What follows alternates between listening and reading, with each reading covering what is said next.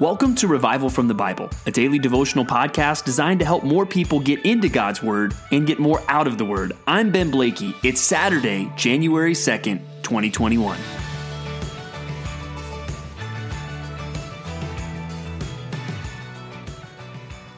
Well, the new year often brings thoughts of college football, as the most important games of the season are often played right at this time. And it gets me thinking about one of the best college football stories I have ever heard. And it comes from my parents in the days when they were students at the University of Southern California.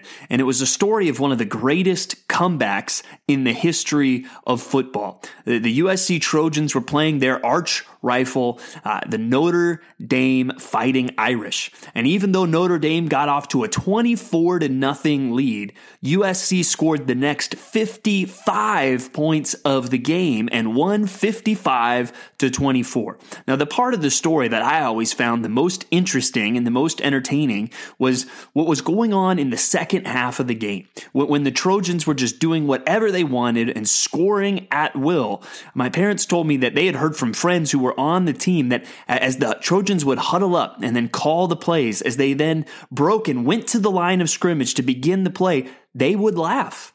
They were so confident in that moment, and, and the game had swung so completely in their direction that they knew what they were going was going to work. And they knew whatever schemes that the Fighting Irish had on defense, they weren't going to work. They laughed their way to victory in this incredible comeback. Well, today I want us to think about laughter, and it doesn't have anything to do with a football game or sports. It has everything to do with God in heaven looking at those that would try to oppose Him.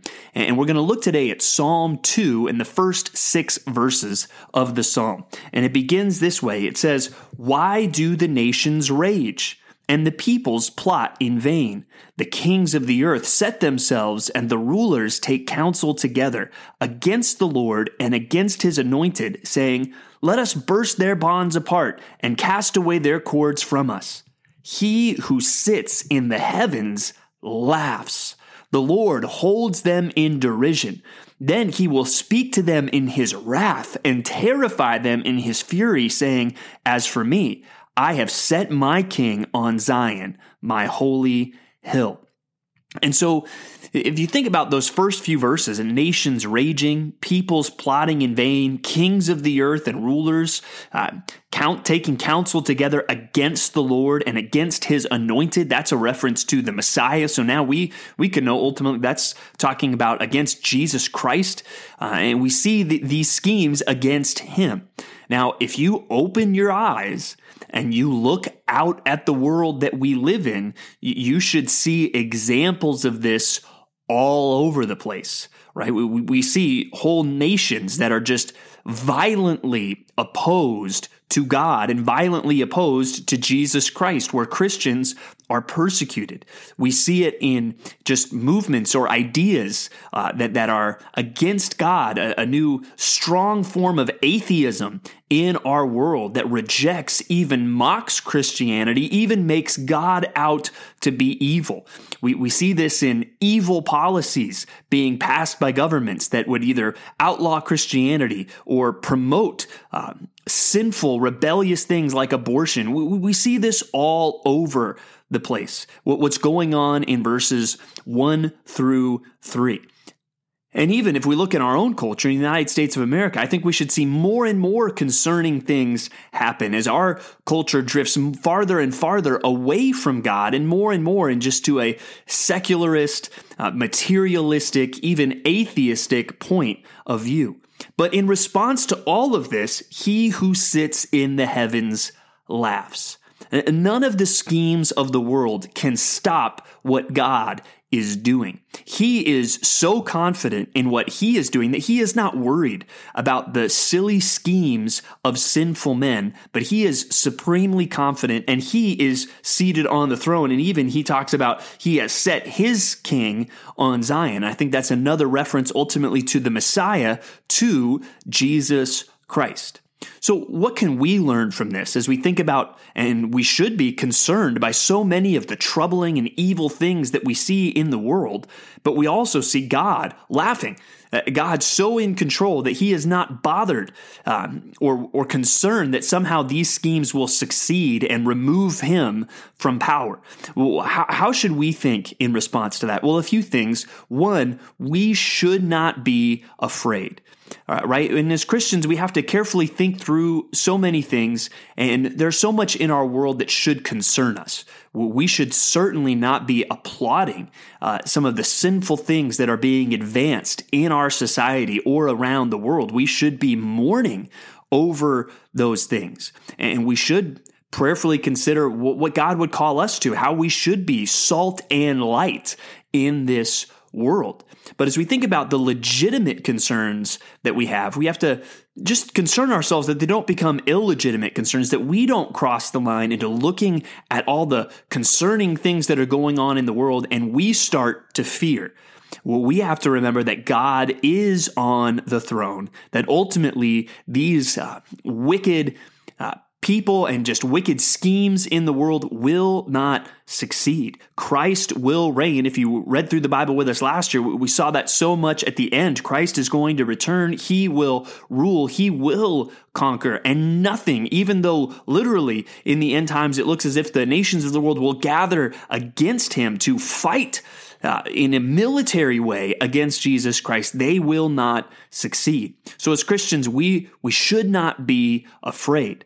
Uh, another thing is we think about this, we should never be intimidated. We should never be intimidated. That even though the world might pressure us into trying to get us to not believe certain things that the Bible clearly teaches, or to not take a stand for the Word of God, or to back down from elements of the gospel. For us to say, no, no, we, we will never do that. We will continue to serve the King, and we will not be intimidated by what the world says, because we know that He who sits in the heavens laughs. And I think if we look even at those who have been faithful, even under persecution, even to the point of death, they were much more concerned with what God thought. Uh, they were concerned about the King of Kings and not whatever political pressures were being faced on them to be unfaithful to the Lord Jesus Christ. So we should not fear. We should not be intimidated. And another thing is we should not be distracted. That, while we are concerned about things that are going on in the world, and we should be, and we should prayerfully be asking God, how can I be salt and light in the midst of a crooked and perverse generation? We also need to realize that what's going on in the culture, what's going on on the outside, is not the only enemy that we face as Christians who are have been redeemed, we, we still have the problem of this this flesh we still have problems from the inside that we need to guard against. And so while we do want to be watchful and wise about the concerns we have from a, a, a culture that is getting worse and worse, we also need to realize uh, we have problems within ourselves as well that we want to be vigilant against our own flesh. We want to wage that war as well against the sinful passions of our flesh that we will still have to deal with until we meet the Lord. So, this little psalm, I think, can give us so much perspective and help today. But as we consider even just our own spiritual struggles against our, our, flesh, or we even think about the spiritual struggle we have in the world, I think we'll be helped with some other thoughts from other passages that we look at today. Next, let's look at Genesis chapters 4 and 5. Genesis 4 and 5. And there's a couple phrases in particular that I want us to look at and to get our attention.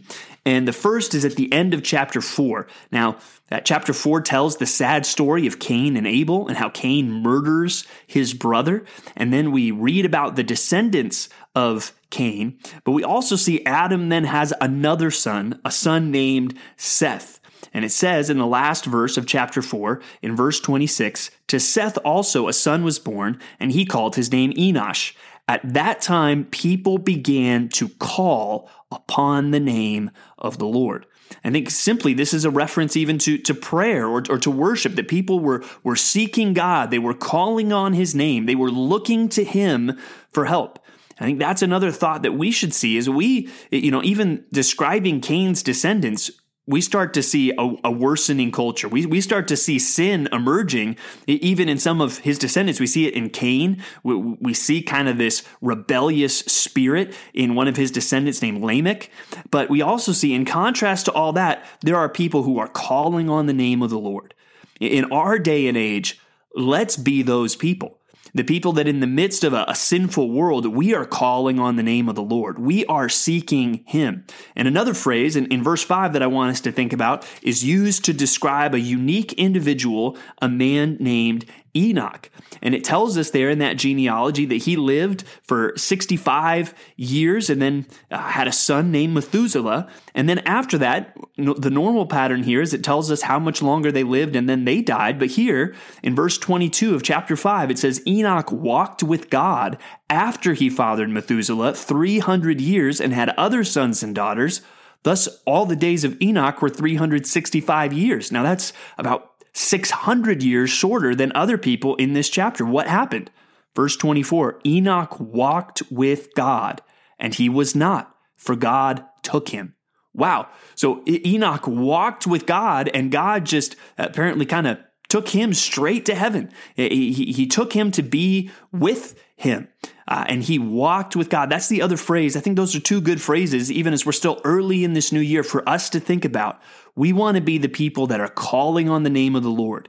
We want to be the people that are walking with God. In Hebrews 11, it talks about Enoch and it talks about him pleasing God. And it says that without faith, it is impossible to please him, for whoever would come to God must believe that he exists and that he rewards those who seek him. So may, may those be challenges to us early this year that we want to seek God and call upon his name every day this year. And, and more than that, not just every day, we want that to be our mindset all day, every day. We want to walk with God. We want, when we have trouble arise in your life today, we want the response to be, I'm going to call upon the name of the Lord. Every minute of every day, I'm going to be seeking God. I'm going to be leaning on God. I'm going to be seeking to please God. That should be our heart. And I want you to spend some time even considering how can you do that today? How can you walk closely with God and seek to please Him today. And even this idea of prayer, I want us to remember how powerful that can be So we continue early on in the book of Acts. And today look at chapter 1, verses 9 through 14. And, and we know Acts is going to be an incredible book with um, stories of revival and missions and, and the church growing all over the known world. But look at how it starts. Look at really verse 14 it describes the, the disciples that are still alive. And in verse 14 it says all these with one accord were devoting themselves to prayer together with the women and mary the mother of jesus and his brothers. And in the next verse it tells us there was about 120 people gathered together. All the excitement that we're going to see in the book of Acts, it begins with a smaller group of people committed to prayer.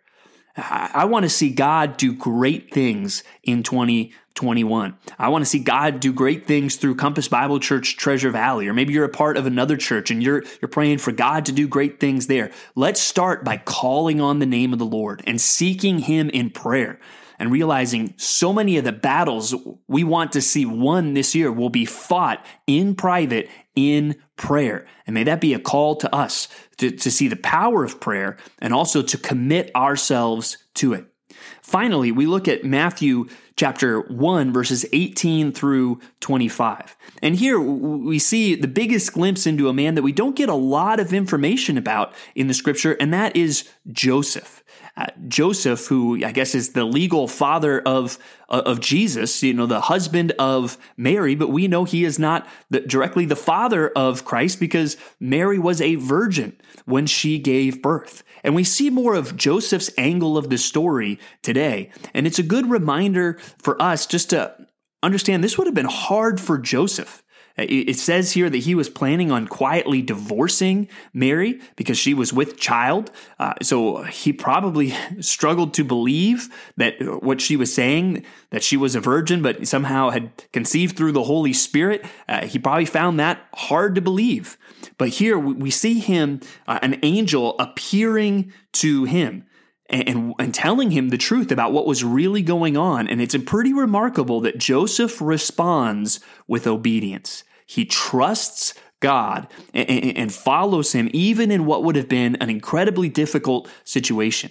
So an interesting highlight of from Joseph there, someone who clearly trusted God enough to do difficult and courageous things. Uh, but as we look out at the world, we, we need a resolve to do difficult and courageous things. And that resolve is going to come from remembering God is on the throne. No matter what the culture is doing, he who sits in the heavens laughs. He is supremely in control. Thanks for digging into God's Word with me today on Revival from the Bible. For more resources, check out revivalfromthebible.com. To learn more about Compass Bible Church Treasure Valley, go to compassbible.tv. The grace of our Lord Jesus Christ be with you.